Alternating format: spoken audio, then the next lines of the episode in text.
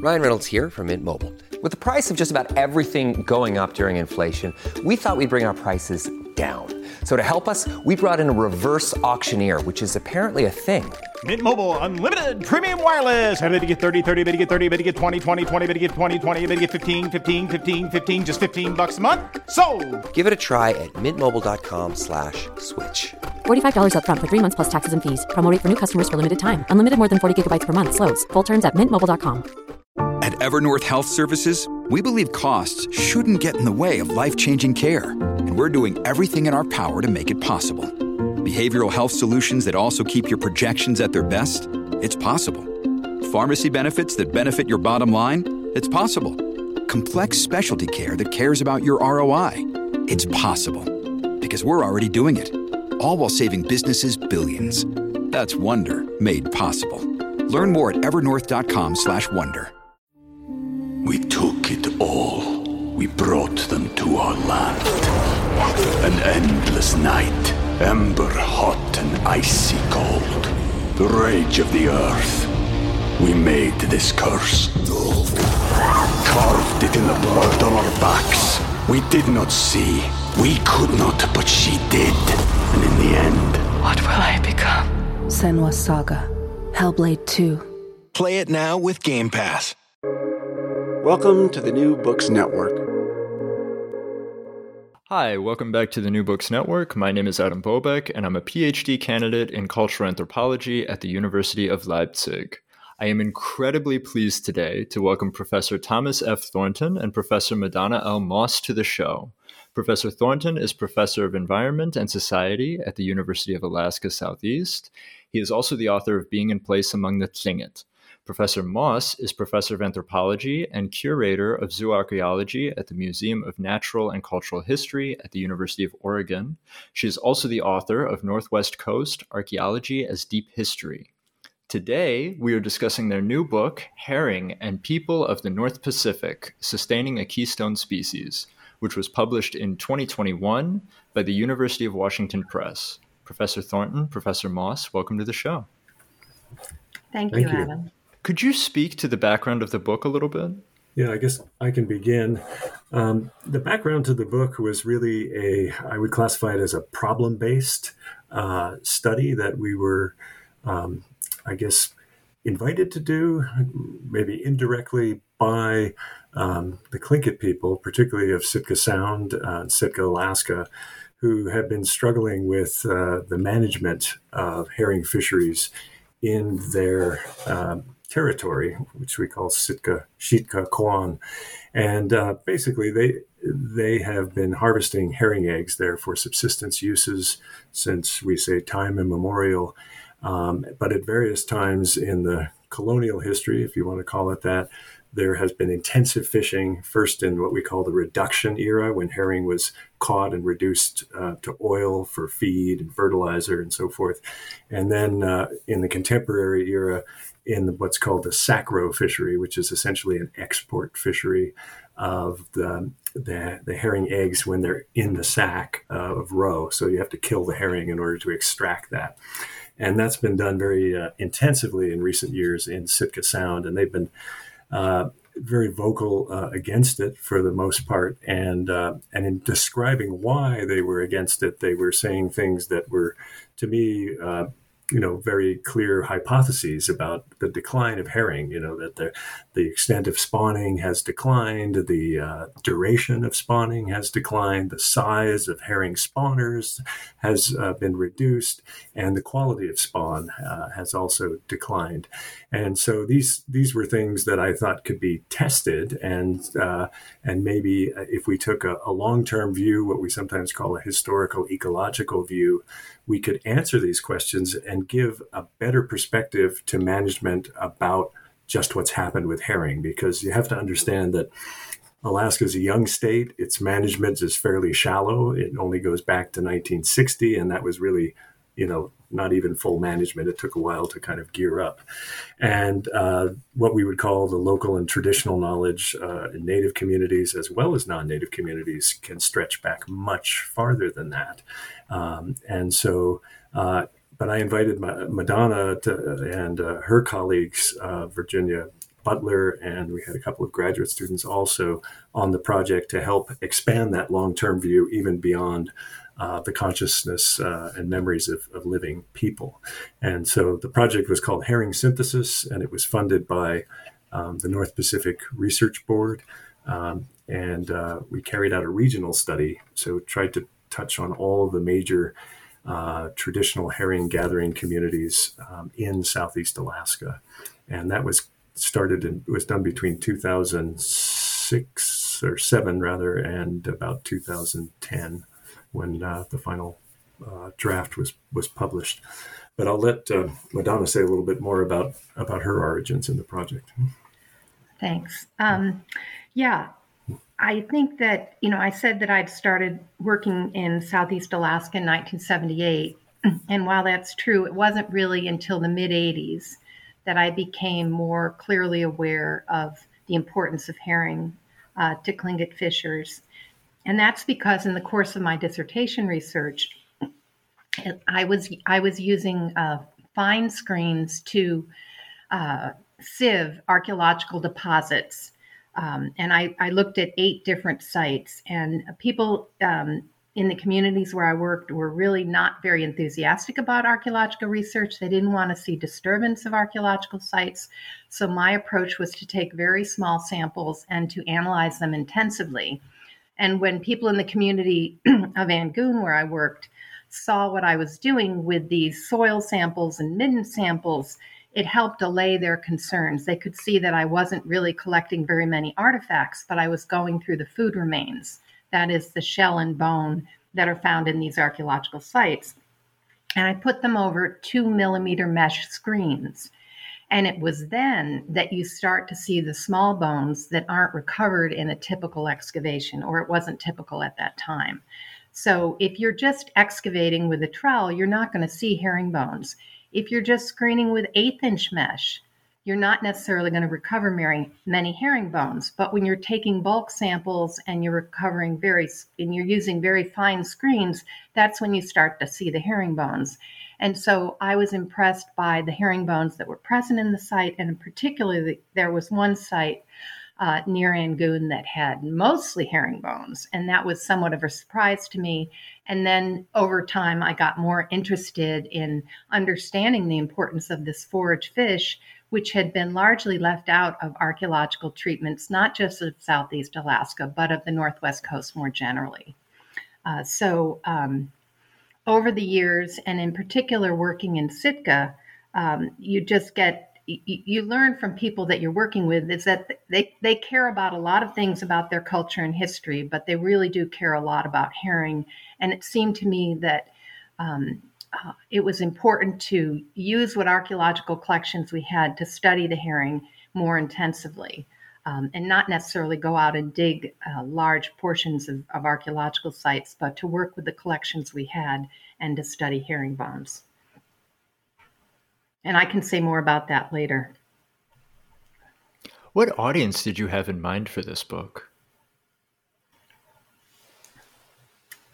I think uh, for me, part of the audience was Tlingit people themselves, you know, uh, and and trying to reflect back a lot of the things that I'd been told uh, in the course of, of, this herring synthesis project, as well as others who worked on the project, and separately in in other contexts, um, and to to try to paint uh, a holistic, integrated picture of of, uh, of the role of herring in the marine socio-ecological system, if you will, because uh, we don't tend to think of it that way. We tend to think of, of, herring as resources, but that's not really the way that indigenous people have thought about herring.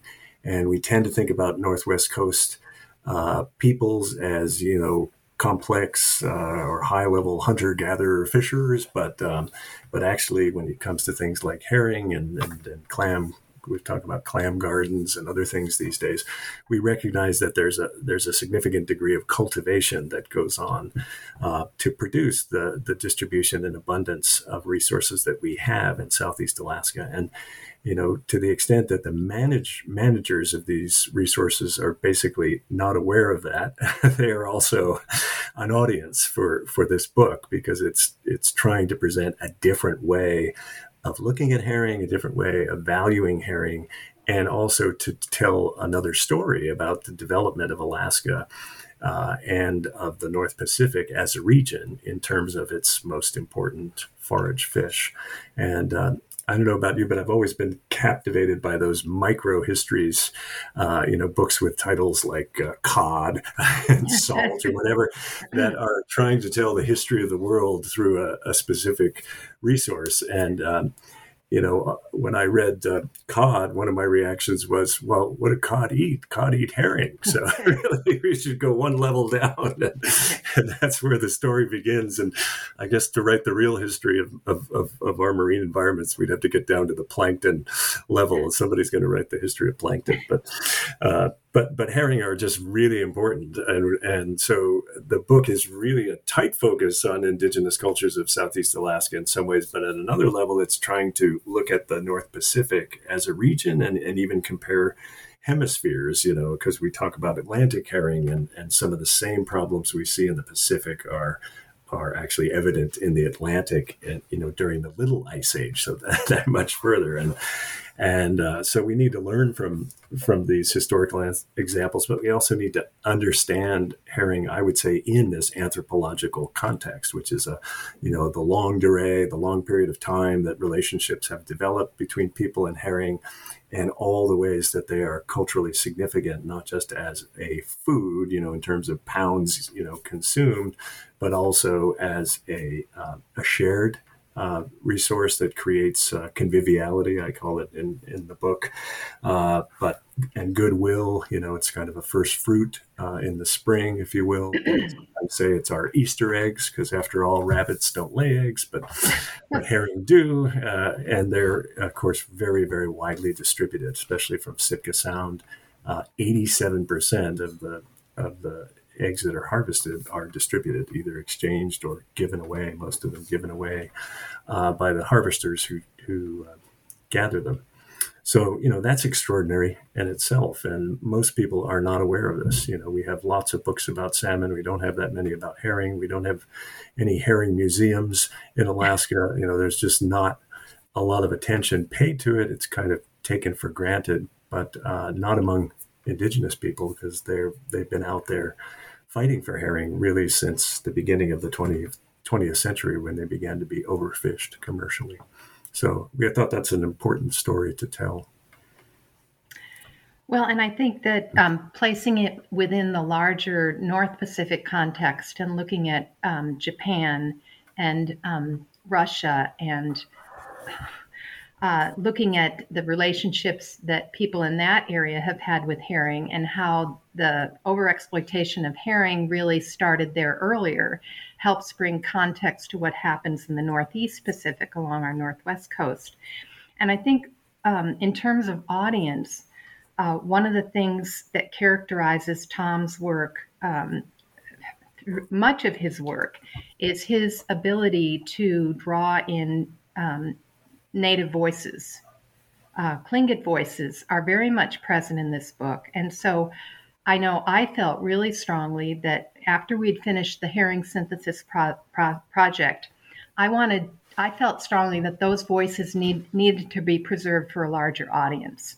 Not that many people are going to download a 650 page PDF from the North Pacific Research Board, you know, and and read it. But these voices are are are testimony to environmental change that has happened within people's lives, and they bring so much authority. Uh, and Tom's work has been characterized by this for a very long time, and so I felt strongly that they needed to be preserved in a book. Um, and so, you know, we I don't know when we started talking about it, Tom. Um, but the need to bring the book to publication um, that would have a wider audience. So we wanted more people to hear these voices.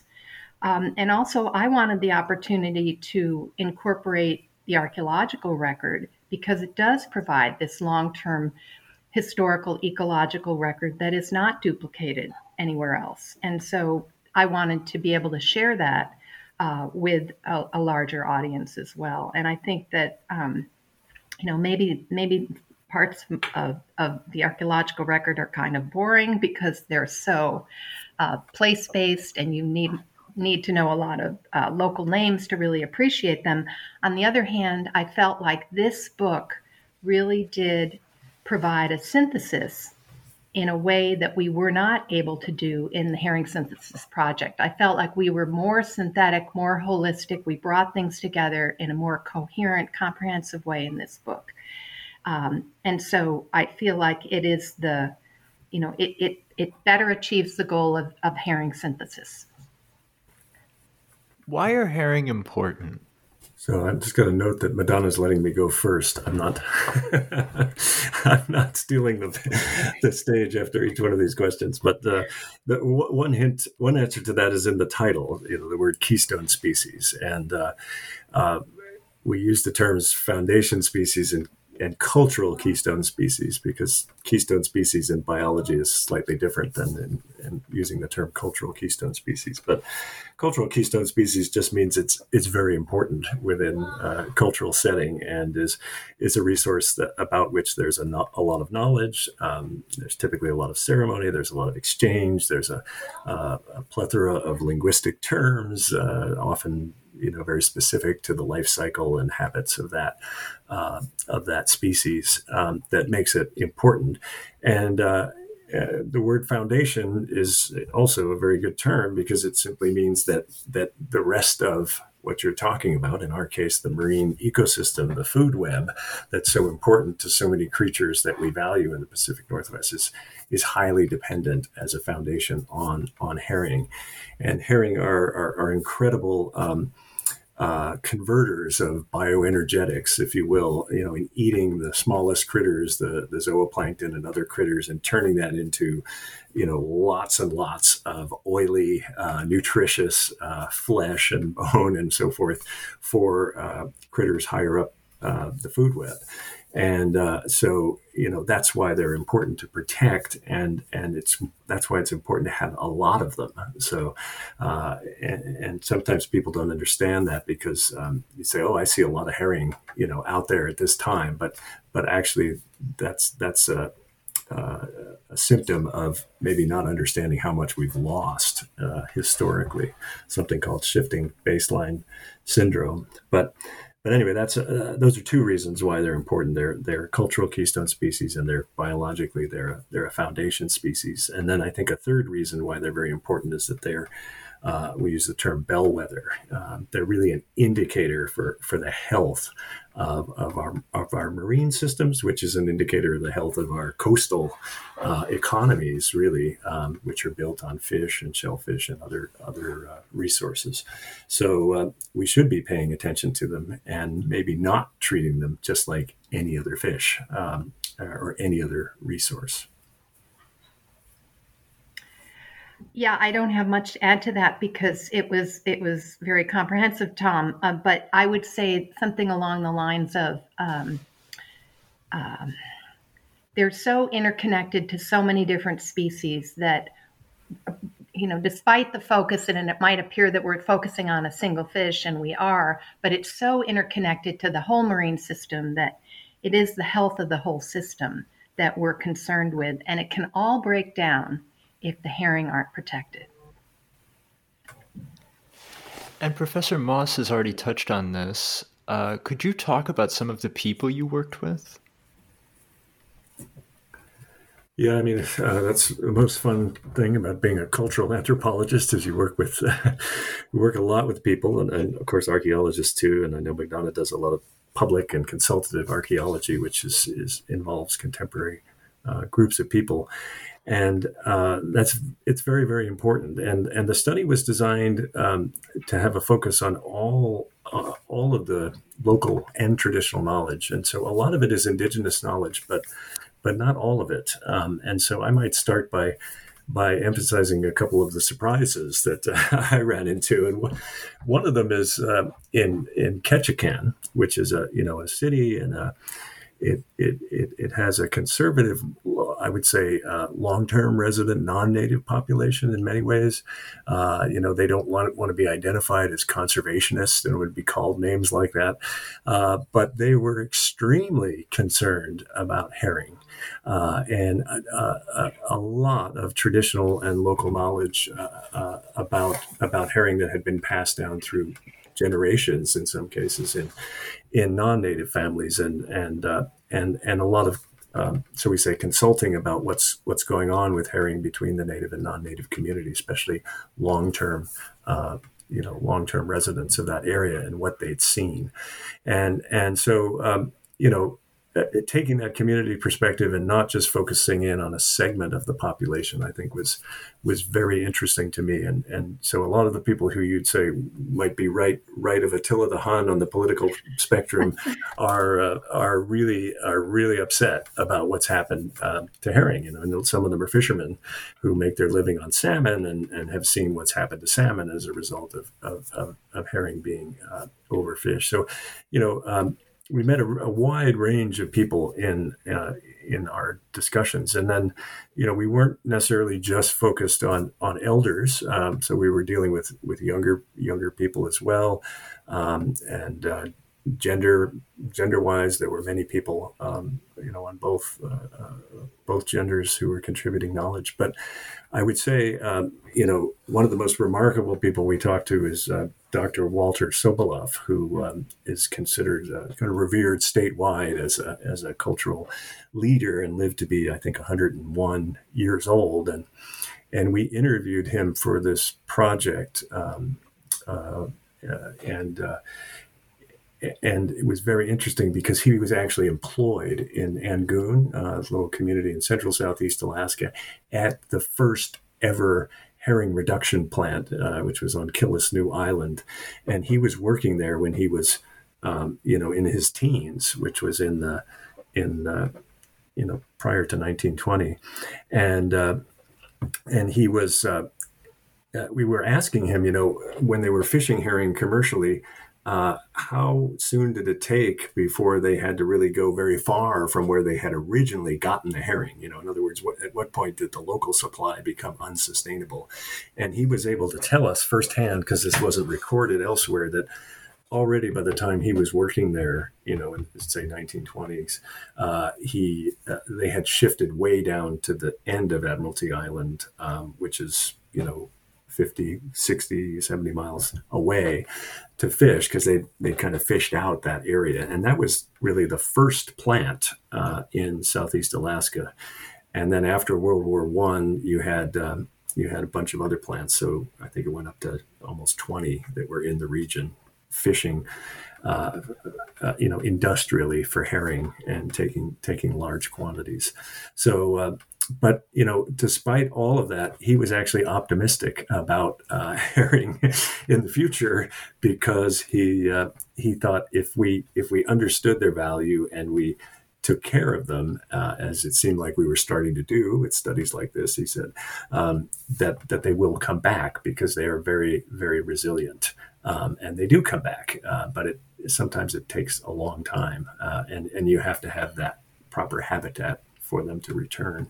Um, so so that was a very uh, a very interesting interview there because it really crystallized what traditional knowledge could tell you and, and, longevity in a place could tell you that just wasn't available in the in the historical records.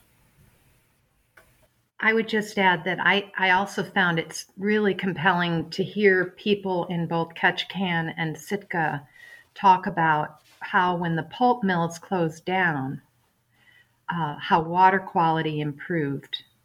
I mean, it took time, but there were description. There's descriptions in the book of the quality of the water um, in Ketchikan and Sitka, and just being filled with contaminants. And I think that if you live in Southeast Alaska, you have this sense of this pristine area um, with the rain and the mountains and the forests, uh, and and and these localized sources of pollution were really damaging to the herring. And hearing people talk about that and appreciating what it what it's meant that the pulp mills have closed down um, was also very compelling. Well, there are a lot of stories that are. We hope that they're compelling to our readers. um, but those are the kinds of things that you know first person testimony of how change has happened in the 20th century um, i think that these voices are really a strength of the book or one of the strengths of the book as a reader i can assure you the stories are extremely compelling oh that's nice to hear thanks adam in the introduction, you list four tragedies, however the tragedy of the commons, the tragedy of commodification, the tragedy of monoculture, and the tragedy of what you call conviviality. Could you talk about these and how they fit in with current fishing practices and policies? Yeah, I can I can start on that. That's uh, certainly a big topic, but uh, a, a, lot of people see fisheries management as as one of really dealing with the tragedy of the commons in the sense that if you don't you know have territories at sea and you have lots of people that can jump in there and, and fish um, you end up with this this uh, this case of it's it's in no one's interest to not take some more uh, if the next person just will come and vacuum them up or, or fish them out. Uh, and so that you know in a nutshell as Garrett Hardin identified back in the 60s is the so-called tra- tragedy of the commons, and a lot of our fisheries management has has developed to um, to eliminate that problem. But I think it it stems from maybe a misunderstanding of all that's behind it, because the typical uh, way of dealing with it is to privatize um, access to to the fishery through uh, uh, uh permit system, often transferable on a market basis. And uh, that's not necessarily the best way to handle a, a public good uh, like herring, which are very, very abundant widespread and, and, and provide value for a whole range of people while they're in the water, uh, not just after they're fished and processed and so forth. And and so um, so that second tragedy uh, I would call the, the tragedy of commodification, right? Which is when you commodify a resource and and and commercialize it and and start to measure it in terms of ex-vessel value and everything else, you tend to become myopic um, on those on those values and and trying to extract as much as you possibly can uh, for that value, and you neglect the other values which are not as as uh, as uh, John Muir said, not dollarable, right? He said everything, uh, nothing dollarable is safe. And that's still a pretty good maxim uh, to describe what's going on in, in fisheries, uh, as he was talking about forestry in particular. But uh, but that, that issue uh, is really the tragedy of, of, of commodification. And then um, the third one of, of, of monoculture is, is really just not looking at the whole system, right? Uh, so if we if we really think about how can we have more herring, how can we extract more herring, you know, pretty soon you're going to end up with herring farms or something like that, right? We're going to take over the whole life cycle and genetically grow them or whatever, and uh, you know that kind of monocultural approach uh, has generally not been successful for rebuilding our natural systems, which have a whole host of other values besides food uh, production or or producing dollars. Uh, so you know we have to avoid that, and the the system we characterize as maximum sustained yield tends to focus on that on those uh, on those uh, dollarable values and on you know maximizing extraction of s- single species fish populations that are of value and then the last one is the tragedy of uh, of conviviality is really is what what happens to a resource like herring which is celebrated for its abundance and shared so widely for its abundance, uh, particularly among Native people. Um, so much so that almost nobody eats herring eggs alone. You know, in other words, you, it's not kind of right or proper to be eating herring eggs alone. You always eat them with other people. And uh, I don't know how many times it's been described of people come back and they spread out newspaper on the kitchen table and they put down their, their herring eggs on branches uh, after they've been blanched. Uh, it's lightly boiled and and you know everybody comes over and, and you eat. And that's that's what we mean by by conviviality. And and you know that's a value that is not captured in fisheries economics but it's very very important um, to indigenous people and, and, and even to some non-indigenous communities that that uh, consume things like herring eggs. And so you know that's also um, lost and and if you're if you reduce the number of people who can participate in the fishery because you know the eggs the, or the herring become less reliable, less accessible, and so forth, you're really you're really impacting um, that conviviality because you're you're relying on on just a very few people who have to work very very hard to even get the, the resource out there and distributed. And that's unfortunately the situation we face now, where there aren't as many harvesters of herring eggs as there used to be because it takes more time. You got to have a boat. You have to be able to search around and find out where they are. And then uh, to distribute them, you have to usually have some of your own capital. You're going to go to Alaska Airlines and ship out some 50 pound boxes, you know, to your to your friends, your your neighbors upstate, wherever. And uh, and so you know that's a big a big burden to carry for for just fewer people who have access to that resource and have increased cost to get it. Um, so that too is a is a tragedy uh, that fits under that conviviality banner. I would only add that um, I know that it, it's hard to draw analogies, but in the spring, if you're in if you're lucky enough to be in Sitka when the herring come in, there's just a special excitement that happens, and perhaps it's it's it's like um, a holiday like Christmas. You know, people think about the excitement of Christmas and looking forward to it. And our Christmas comes at the same time every year. The herring don't necessarily come exactly the same day. You don't know when specifically they're going to come, but when they come, it's a real celebration and people are very excited and they work together to to to t- to find the herring, to gather the herring, to process the herring.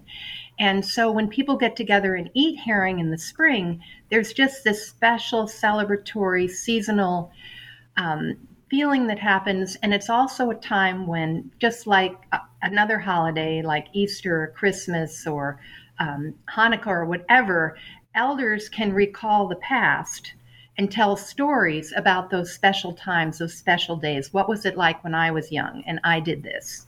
Um, and uh, so it's that, that seasonal celebratory spirit is is very special what happens in late March, early April in places like Sitka.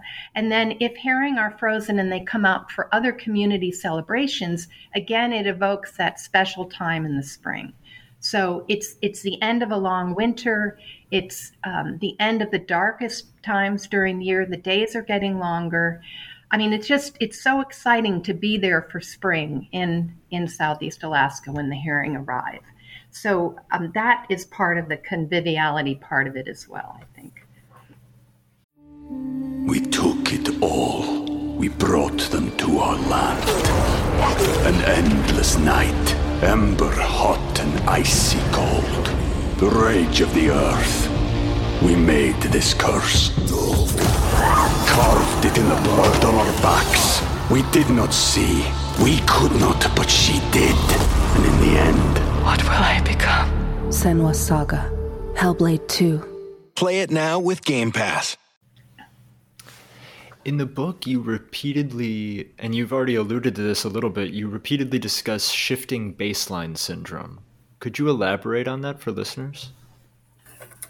Yeah, shifting baseline syndrome is something that was identified by the, the fisheries biologist uh, Daniel Pauly um, as, as a kind of uh, amnesia that develops uh, among fisheries managers because you, you actually don't have uh, historical depth of consciousness uh, or of data in some cases to know how much has been lost when you say start your management regime that that gives you data from a certain standpoint. And and so um, you know when you read the historical de- descriptions of of herring in southeast alaska you know people say it used to go for miles and miles. Uh, they talk about the sound of herring at night when they would rise to the surface as being like a rainstorm or a, or a big wind uh, rustling.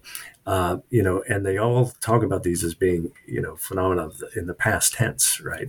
It's not there anymore.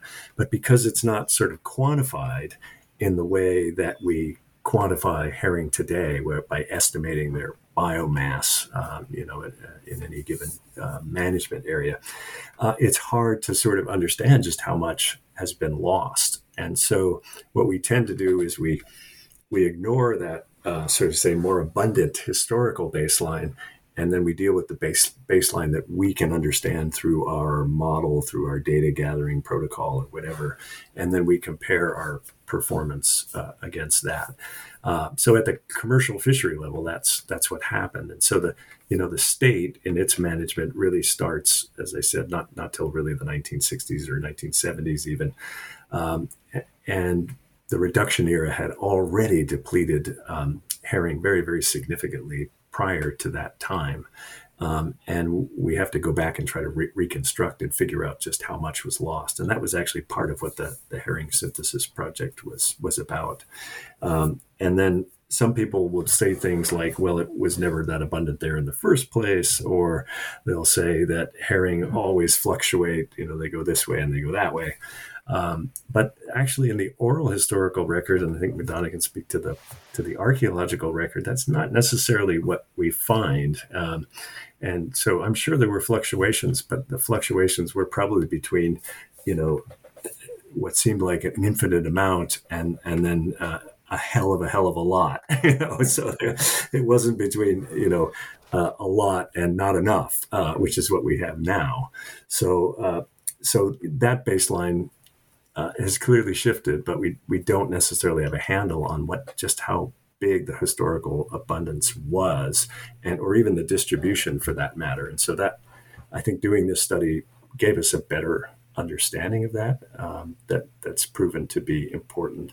Um, and you see the shifting baseline syndrome, and the, the, the, best photographs are of the like the trophy fishermen down on Key West or something. You know, if you get the shots 30 years ago, the fish are about 50% bigger than they are, you know, in, in 20, maybe 10 years ago, and then now they're even smaller. So again, that that the, what we think of as a trophy fish in our photos, you know, from sport fishing has has shifted um, as the baseline has shifted.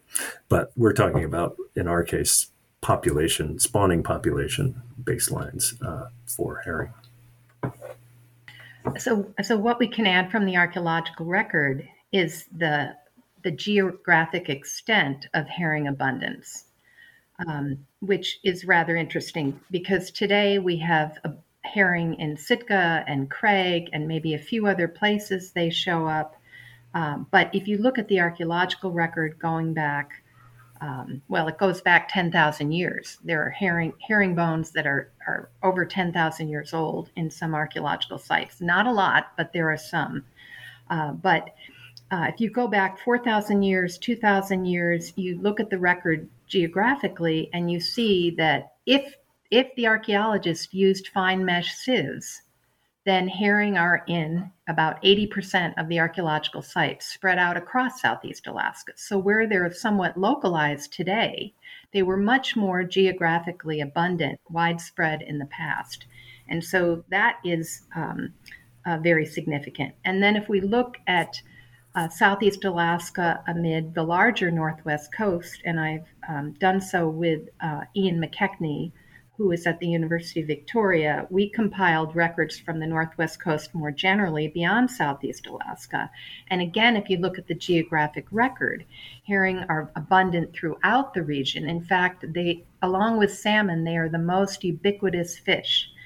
Uh, on the northwest coast, represented in archaeological sites that use sufficiently small screens to find them.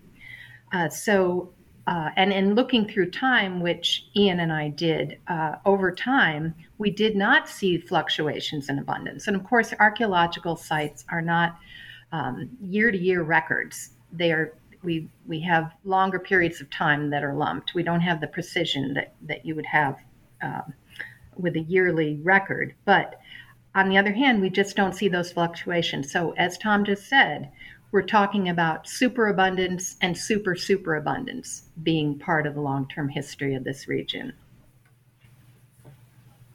So, Professor Thornton already mentioned this. Um, in the book, you suggest that policymakers shift from maximum sustainable yield to an ecosystem based approach. What does that mean?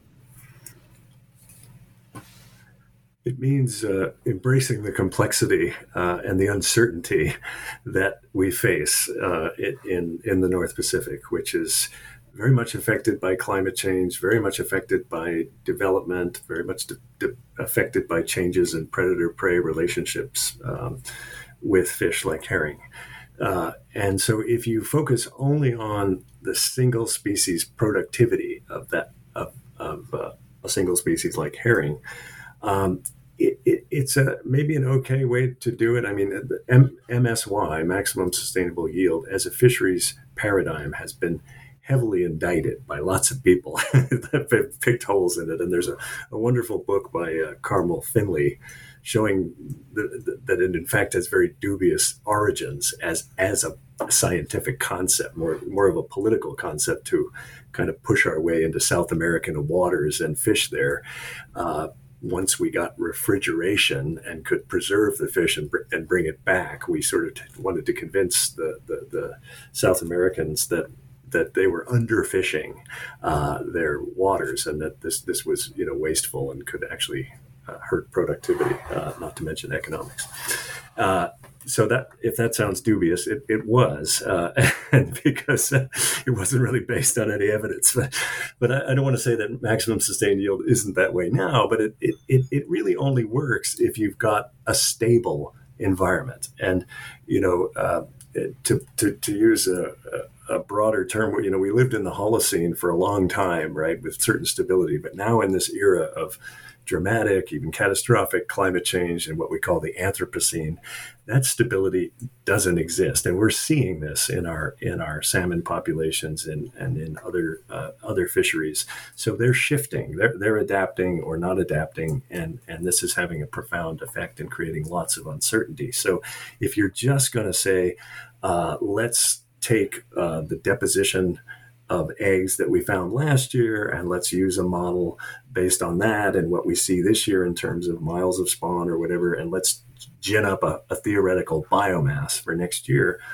uh, with all the uncertainty and all the change that's going on that's become less viable uh, of a model. It doesn't predict as well the biomass. They've missed it by, by miles and miles in certain areas, and the fishery wasn't even able to open uh, the commercial fishery. And subsistence uh, users were also uh, adversely affected. So the only way to, to, to, to, deal with such a system then is to, is to embrace a, an ecosystem based management approach because then you're looking at a much wider range of factors um, and you may still need to determine a sustainable yield within that, but you're, you're doing it in a much more rich and complex um, modeling and data gathering um, that represents the real complexities and dynamism of, of the environment you live in. So um, I don't know why it's not embraced. It's it's obviously a cost to shift how you manage anything, you know, from one system to another. But you know, all of the signs uh, on the MSY model that have been used been used in Southeast Alaska are really that it's not working very well. I mean, we're down to Sitka Sound itself. And as I said, they're missing sometimes such that they can't even open the fishery when they predicted, you know, they'd have a harvest of 20,000 tons or whatever. Um, British Columbia is now shifting away from, from this paradigm, or at least a more precautionary one. So, uh, you know, it, it, it will take investment to do it, but I think we have no choice because um, the MSY model just doesn't seem to work unless it's very, very conservative. Um, and that's not how it's been applied in South in uh, in Alaska and most of British Columbia, and actually the rest of the North Pacific either. You end the book with a series of recommendations. Could you mention just a few of these recommendations? Well, I think one of them was to is to shift to that ecosystem manage, management uh, approach, but I think um, more broadly, um, we we talk about valuation um, you know valuing herring correctly. And and in order to do that you really need to understand not just their market value um, but their value within an ecosystem as a provider of what we call ecosystem services. You know uh, the fact that they provision uh, lots of other species that we depend on salmon uh, native communities would be seals um, seabirds things like that. Uh, all of those things are are uh, important to us but we don't necessarily value correctly or at all uh, herring's contributions to those to those other assets that we that we rely upon or services that we rely upon. So herring are undervalued. So, so correcting that valuation. Uh, restoration is a, another set of recommendations. Um, and really, I, I think uh, one of the keys to restoration is looking at the indigenous knowledge. Um, uh, the oral historical record and, and the historical record are clear that um, that Tlingit people, at least in Southeast Alaska, and Haida people in Southeast Alaska, have transplanted uh, herring eggs and rebuilt stocks, um, uh, created new herring spawning areas, um, and made them reliable and sustainable through their what we call cultivation techniques.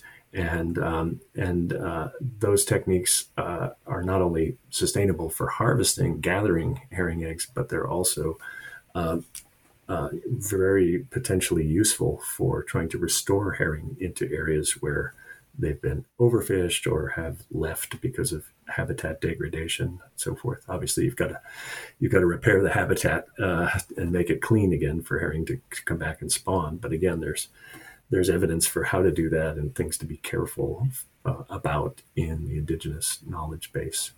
So th- those are two important things. And then and, you know maybe the the final uh, thing that's important is really to take a systems systems view of of herring, and uh, not just in terms of ecosystems, but thinking about food systems more generally. Um, you know, uh, we tend not to necessarily reflect on on where our food comes from, how how it's produced, and so on.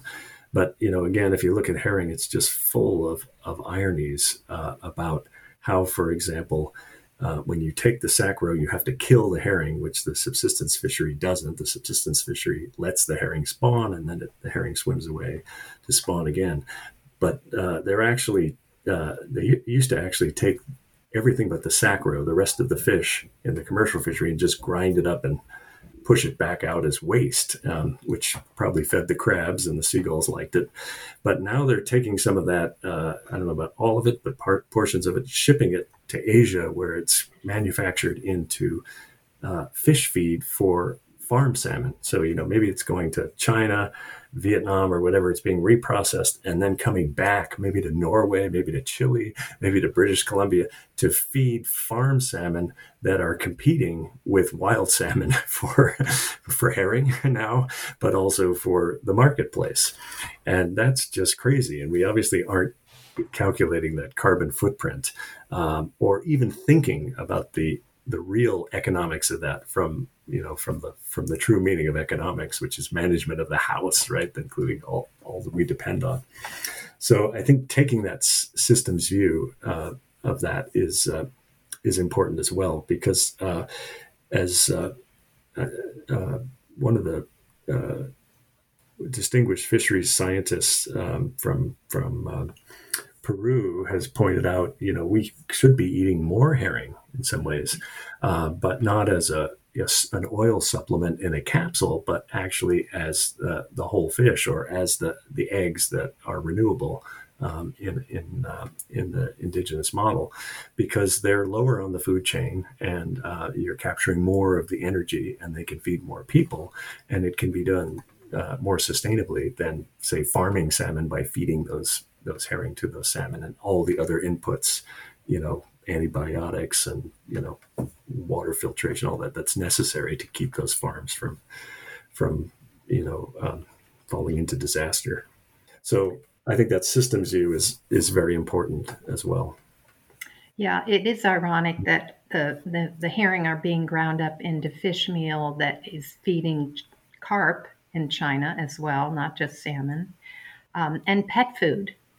You know, it's crazy that our herring from the Pacific Northwest are going to East Asia and feeding domesticated animals.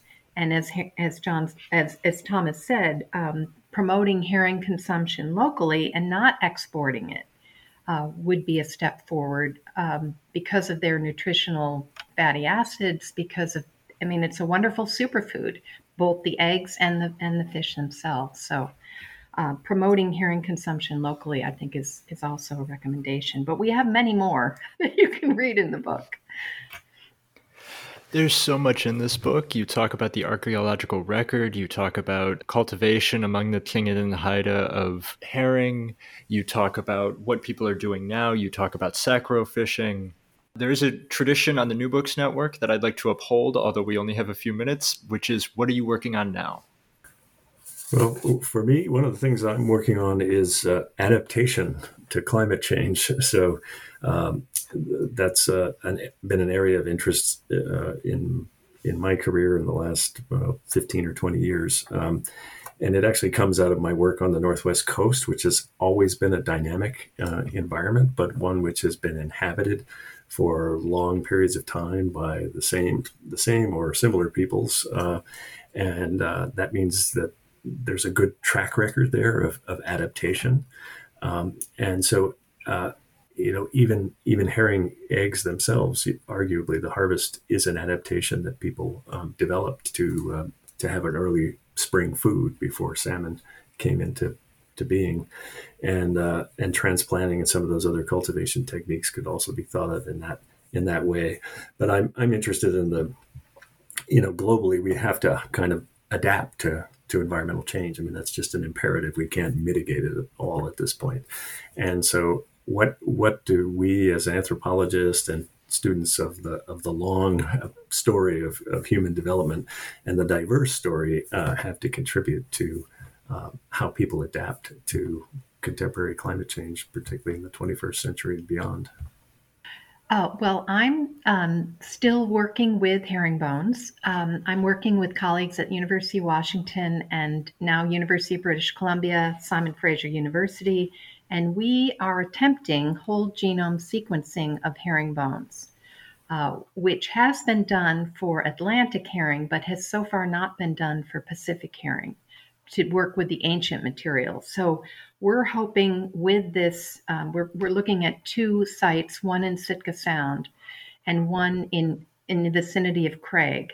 And by that comparison geographically, uh, trying to see if we can say more about genetic diversity in the past um, and how things have changed over time both sites are pre-contact and so we're, we're going to be hopefully getting a window into a period of time that we don't know much about ideally we'd like to look at even um, Eleni Petrou at Washington thinks that we can potentially use some new techniques to establish or a comparative population size, which would be very exciting.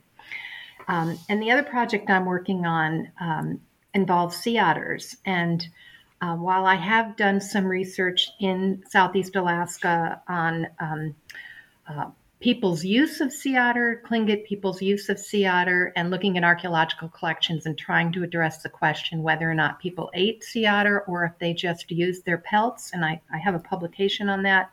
I'm working with um, um, uh, biologists at the University of New Mexico looking at isotopic data on ancient sea otter diet because with the sea otter expansion in Southeast Alaska, there's a conflict between uh, sea otters and and and commercial fishermen who uh, go for a lot of the same prey. So things like Dungeness crab, for example, make people is a pretty productive, lucrative fishery, but the sea otters love crab. Um, they're also having an impact on some clam populations in some areas. So what we're looking at in ancient times is trying to see sea otter diet in the past and compare it to the future with the idea of providing information that's useful to managers today, to native people today, uh, but also to assess the potential effects of introducing sea otters in places where they haven't been um, repatriated. So, for example, um, places along the Washington state shoreline and also the Oregon coast are places where sea otters have been locally extirpated since the fur trade. And whether or not people want to reintroduce them is something that we hope um, will be a decision made with data that help people better understand the consequences of reintroducing sea otters into these waters. So, uh, those are two of the projects I'm working on at the moment. The book is Herring and People of the North Pacific, published with the University of Washington Press. Professor Thornton, Professor Moss, thank you so much for your time. Thank you. Pleasure. Thank you for having us, Adam.